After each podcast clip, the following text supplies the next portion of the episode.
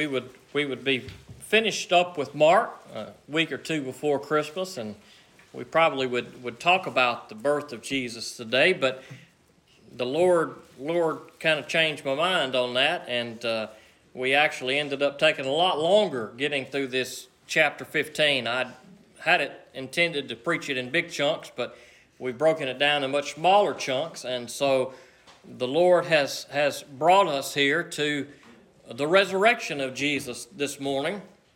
And as I thought about this and prayed about it over the last uh, couple of weeks, should I should I continue on in Mark or should we talk about the birth of Jesus? I felt like, you know what, maybe the Lord has brought us to this occasion at this time for a reason. Maybe the Lord has slowed slowed us down and, and brought us here on this day, and so uh, we are going to continue on because when we talk about the birth of Jesus we are talking about an event that occurred that would lead to another event. Jesus came for one reason. Jesus didn't come to, to be born and to live a good life and to die uh, an old man in his old age. That's not why Jesus came. That was not the plan from the beginning. When Jesus was born, the cross was awaiting him. That was going to be the destiny of Jesus. And we, we talk about the birth of Jesus and we celebrate the birth of Jesus, and that's a good thing. We are, we are pleased that, that a Messiah has come. We are pleased that the Savior of the Lord has come. We are pleased that the Son of God has come. And we, and we read about the birth of Jesus, and, and this was a wonderful time. And, and we see some, Simeon and Anna and others in the story right after Jesus' birth, that that praise the Lord because they've seen the Messiah, that praise the Lord because the redemption of God has come, the redemption that you and I need. And many people were amazed and praising the Lord because the prophecies had been fulfilled and, and Jesus, the Messiah, had come onto the scene. And, and we rejoice in that. We praise God that Jesus came. But that's really only half the story.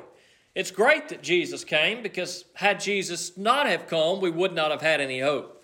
And so by Jesus coming, he did part of what was required, but that was not all of what was required. And so from the time of Jesus' birth throughout his whole ministry, which we've, which we've looked at from, from Mark's account, different aspects of the ministry of Jesus and the things he did and the miracles he worked and the things that he preached and the things that he taught and the preparation that he left for his disciples so that they would be able to continue his work and that he would have them ready to pick up right where he left off. And, and we've seen all of those things. And the very thing that Jesus had come to do had occurred. We've covered it in Mark. Jesus had lived his life and he had fulfilled his mission, but there was one thing left to do. Jesus had left us an example. He had left us the teachings. He had left us the way that we are to we are to live for God and he had told us that we are to follow him. And Jesus had done his work.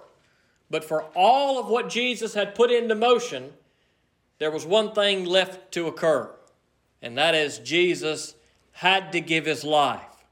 For there to be the power to, to, to, to put all of these things into place, for, for God's plan to come together, for there to be the power of forgiveness of sins, for there to be the power over death, for there to be the power over sin and, and God's kingdom to rule eternity, Jesus had to pay the price.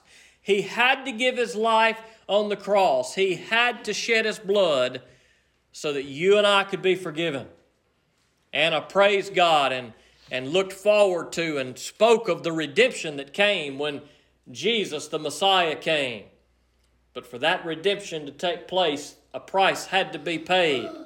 Our sins had to be covered. And as we've seen in the last few weeks in Mark 15, Jesus has paid that price.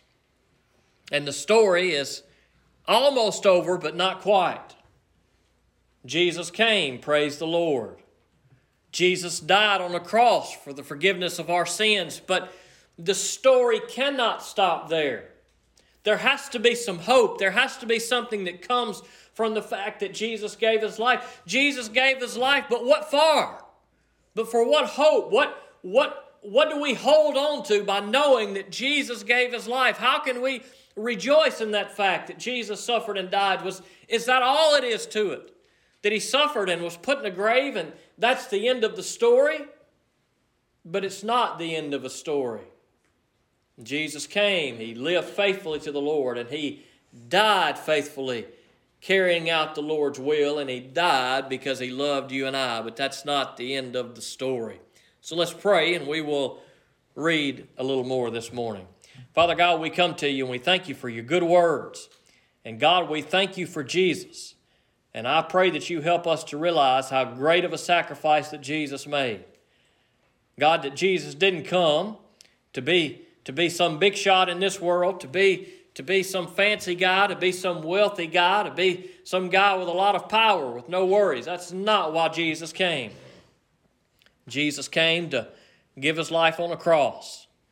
It was a tough job, but God, we thank you that Jesus was willing to leave his place with you and come humbly and be born in a manger and live humbly and die humbly. God, we thank you for Jesus. God, help us not to forget and fail to realize how significant that is. Help us to remember that today. Let your Holy Spirit speak to us and let us rejoice in these words we will see this morning. And I ask these things in Jesus' name. Amen. Mark chapter 15, verse 42. This was after Jesus had, had breathed his last breath.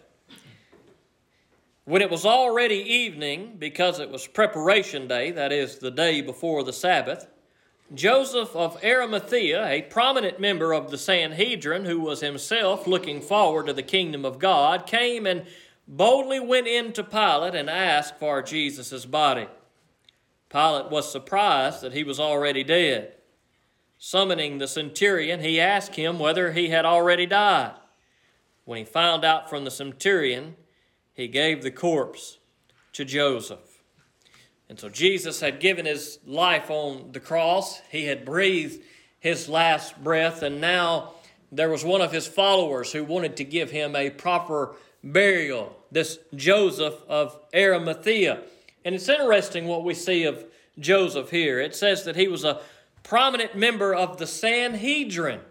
Now, these are some of the very ones that wanted to kill Jesus on the Sanhedrin. Some of the chief priests and the scribes and the Pharisees and some of the higher ups in the religious, in the religious world around Jerusalem are some of the ones who wanted Jesus to be killed the most, but not all of them.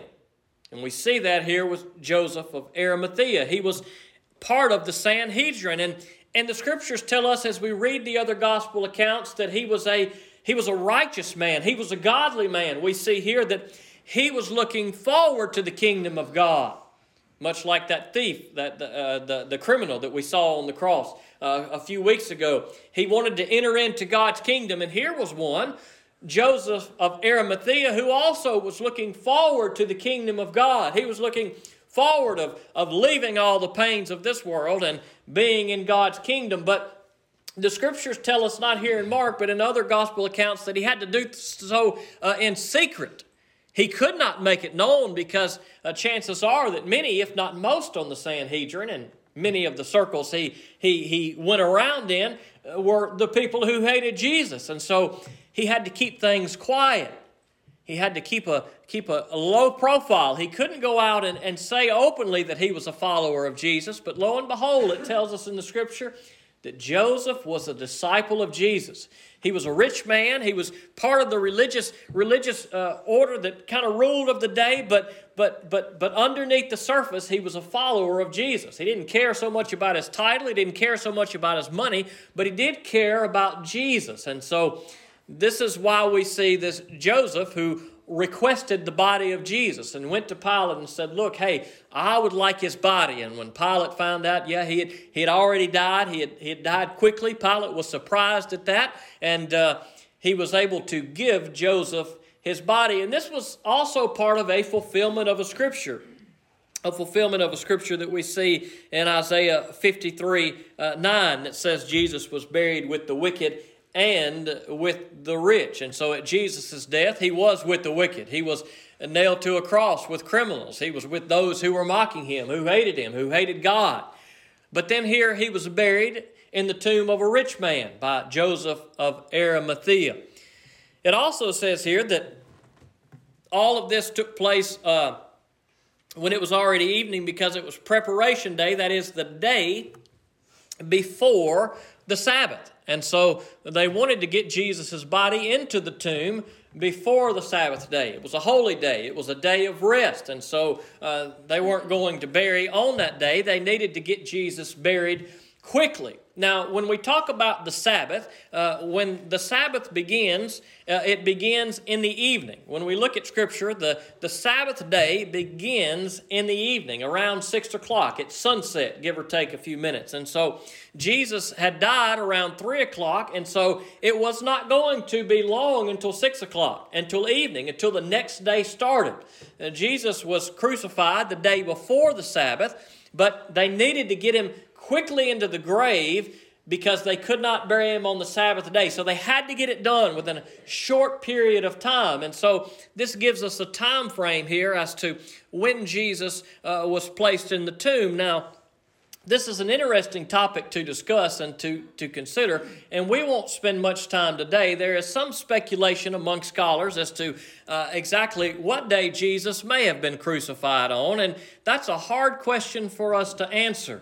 Typically speaking, it is, it is believed that Jesus was crucified on Friday, which is why we celebrate Good Friday and why we celebrate Easter Sunday, because Sunday would have been the day that he had risen. And that very likely could be uh, what occurred. But, but Jesus also said in Matthew chapter 12, he said that the sign that he was going to give would be the sign of Jonah. That was going to be the sign that when they saw that, they would, they would know something. They would know who Jesus was. And what was the sign that Jesus gave? He said, I will, uh, I will be like Jonah for three days and three nights. And so, if we go by that and take Jesus' words literally, well, from Friday to Saturday to Sunday, there's no way to get three whole days and three whole nights. And so, some have suggested that it's possible that Jesus was killed on a Wednesday or on a Thursday, depending on how you break that time frame down. Now, it doesn't really matter. That's a good topic for you to, to, to, to study and, and, and research on your own. It, it doesn't really matter too much if we know the exact day that Jesus died. Uh, the point is, is that there was a pause that had to occur between Jesus' death and the time that Jesus was placed in the grave to the time that he was resurrected. And so these events had to occur before the Sabbath day, and Jesus was in the grave on the Sabbath, and some point after that, Jesus would raise from the grave. In verse 46, after he had bought some fine linen, he took him down and wrapped him in the linen. Then he placed him in a tomb cut out of the rock and rolled a stone against the entrance of the tomb. Now, Mary Magdalene and Mary, the mother of Joses, were watching where he was placed. Now, when we look at the other gospel accounts, we see something interesting. We also see that not only was Joseph there, but a guy by the name of Nicodemus was there who brought some spices to help help prepare the body, to anoint the body and to get it prepared for burial. And they, they weren't able to do all of that that they wanted to do uh, before the Sabbath. They ran out of time. Time was too short, and we see later that, that some women went back for this purpose. They were going to anoint Jesus in this way, uh, that, that bodies would have been anointed for burial. But, but it's interesting that we see a mention of Nicodemus. Uh, some of you may remember him from a story in John chapter 3, uh, in particular, John 3.16. For God so loved the world that he gave his only begotten Son, that whosoever believeth in him shall not perish, but have everlasting life. And this was the conversation that Jesus was having with Nicodemus. And, and Jesus was trying to, to show Nicodemus the way. And, and obviously it had stuck because all of this time later, however how much time had passed, here was Nicodemus who, who was there was Joseph. It, it seems clear that he loved Jesus and he too wanted to give Jesus a proper burial. And so he was placed in the tomb. And Mark doesn't give us the details, but we see in the other gospel accounts that, that, that those who hated Jesus and had him killed, they were worried. They said, Hey, we've got to seal this tomb up. We've got to put guards outside of this tomb because this guy said that he was going to come back, and we are afraid that his disciples will come in the night and they will steal his body and they will lie to everybody and tell everybody that Jesus has been resurrected from the grave. And so Jesus was taken from the cross and he was placed in this tomb by, by Joseph, Joseph of Arimathea. And because time had run out and they couldn't continue things because it was a Sabbath and a holy day and a day of rest, they, they sealed the tomb up. A stone was rolled in front of the tomb and guards were placed in front of the tomb so that there would be no way that the disciples could steal Jesus' body and that there would be no way that Jesus was going to escape. After all, how could he? He was in a tomb covered with a stone. And once the Sabbath had passed, the story picks up in Mark chapter 16. And in Mark chapter 16, we see this in verse 1. When the Sabbath was over, Mary Magdalene, Mary, the mother of James, and Salome bought, brought, bought spices so they could go and anoint him. Very early in the morning on the first day of the week, they went to the tomb at sunrise.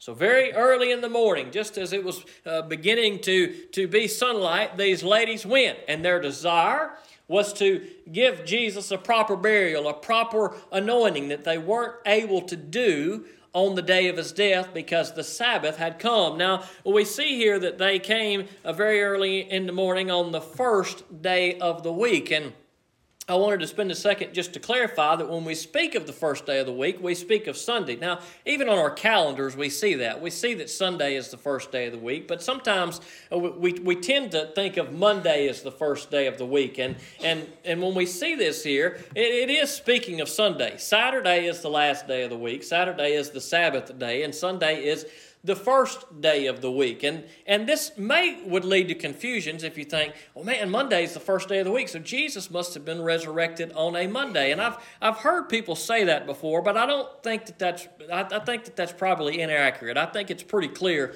that Jesus was resurrected on a Sunday. And it would have been a Sunday morning that they would have gone to the tomb here. And we see in Revelation chapter 1 verse 10 when John is speaking, he says that he was he was he was uh, the spirit of the Lord came on him on the Lord's day. Now it's possible that when he says the Lord's Day there that he is referring to Sunday. And we see in Acts chapter 20, verse 7, that the early church would meet on the first day of the week. And this was likely because that's the day Jesus was resurrected, which is why we meet on Sundays today. That's, that's the day that Jesus was resurrected. That's the day that Jesus was raised up out of the tomb. When they, when they went back to the tomb on the first day of the week, on Sunday, Jesus was not there. And here these ladies go.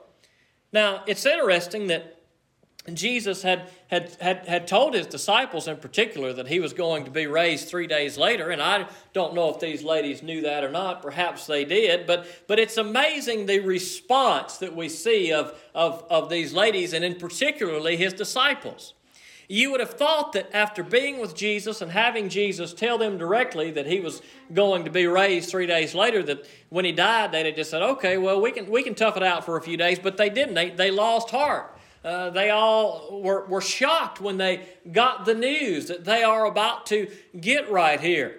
As, as well as you and I would be too, probably. We probably wouldn't have been any better. That's a, that's a hard thing to wrap your head around. I mean, people don't just raise from the dead. I mean, that's just not a common occurrence. And even all that Jesus had done, the, the, the disciples obviously still had not completely trusted and believed what he said, or else they would not have been so surprised at what was about to occur. And so these women head out to this tomb that had been sealed, and there had been guards placed there, and they get there early in the morning on Sunday morning at sunrise. And it says in verse 3 that they were saying to one another, Who will roll away the stone from the entrance to the tomb for us? Looking up, they observed that the stone, which was very large, had been rolled away. When they entered the tomb, they saw a young man dressed in a long white robe sitting on the right side. They were amazed and alarmed. Don't be alarmed, he told them. you are looking for Jesus the Nazarene. He was crucified. He has been resurrected. He is not here. See the place where they put him. But go tell his disciples and Peter, he is going ahead of you to Galilee. You will see him there just as he told you. So they went out and started running from the tomb because trembling and astonishment overwhelmed them. And they said nothing to anyone since they were afraid. Here these ladies go to simply anoint the body of Jesus, wondering, man, how are we going to move this big stone? We don't have the strength to do that. And when they arrive at the tomb, the stone has been removed, and there an angel of the Lord speaks to them the best words maybe that have ever been spoken. The best four words perhaps that have ever been spoken. The angel told the ladies, He is not here. He is not here. Everything that we see in Scripture was leading up to this point. Had the women have gotten to the tomb that day and Jesus' body had been laying there and decaying, we would not be in this room. Had Jesus' body been there, we would be doomed. Have Jesus' body had been there, he would have been a lying lunatic. He would have deceived all of those who followed him. And Jesus' followers that day, the ladies that came to the tomb, they approached the tomb, and as they approached, the stone was rolled away, and there they got the best news that they could get. And there we get the best news that you and I can get Jesus is not in the grave. Where is he? He's been resurrected. He's sitting at the right hand of God. He is victorious. He is all powerful. He has been given all authority. He suffered and died and he shed his blood so that our sins could be forgiven. But then what? Well, that wasn't the end. Jesus wanted more. He wanted our sins to be forgiven, and He wanted us to be able to conquer the one thing that we were all doomed to, and that is death. For the wages of sin is death. And we were doomed to die, spiritually speaking. Now, we're still going to die in this world. If we live long enough, we are going to die. We are going to one day take our last breath. When is that going to be? It could be your next. It could be in 10 years from now. But one day, you are going to take your last breath. You are going to leave this old world. That death is inevitable. But, but, but Jesus died to save us from a greater death, from a spiritual death. That our soul wouldn't die in sin and be separated from God for all of eternity. And so Jesus died so that through his blood and sacrifice, our sin could be covered. Because justice had to occur. You may say, well, how does Jesus' death forgive my sins? Because God is a just God. God cannot allow evil to go unpunished, or else he would not be just. Evil must be punished. We may not, we may not see that really in our world today. There's a lot of evils that people allow to go unpunished, but that's injustice. God is just. It is impossible for a just God not to punish evil. Evil must be punished. A sacrifice must be given. A price must be paid. And that is why Jesus had to die. Because if Jesus had not died, then we would have to be punished. We would have to pay the price. And if we paid the price, our soul would be helpless and hopeless. But God said, I will send my only son.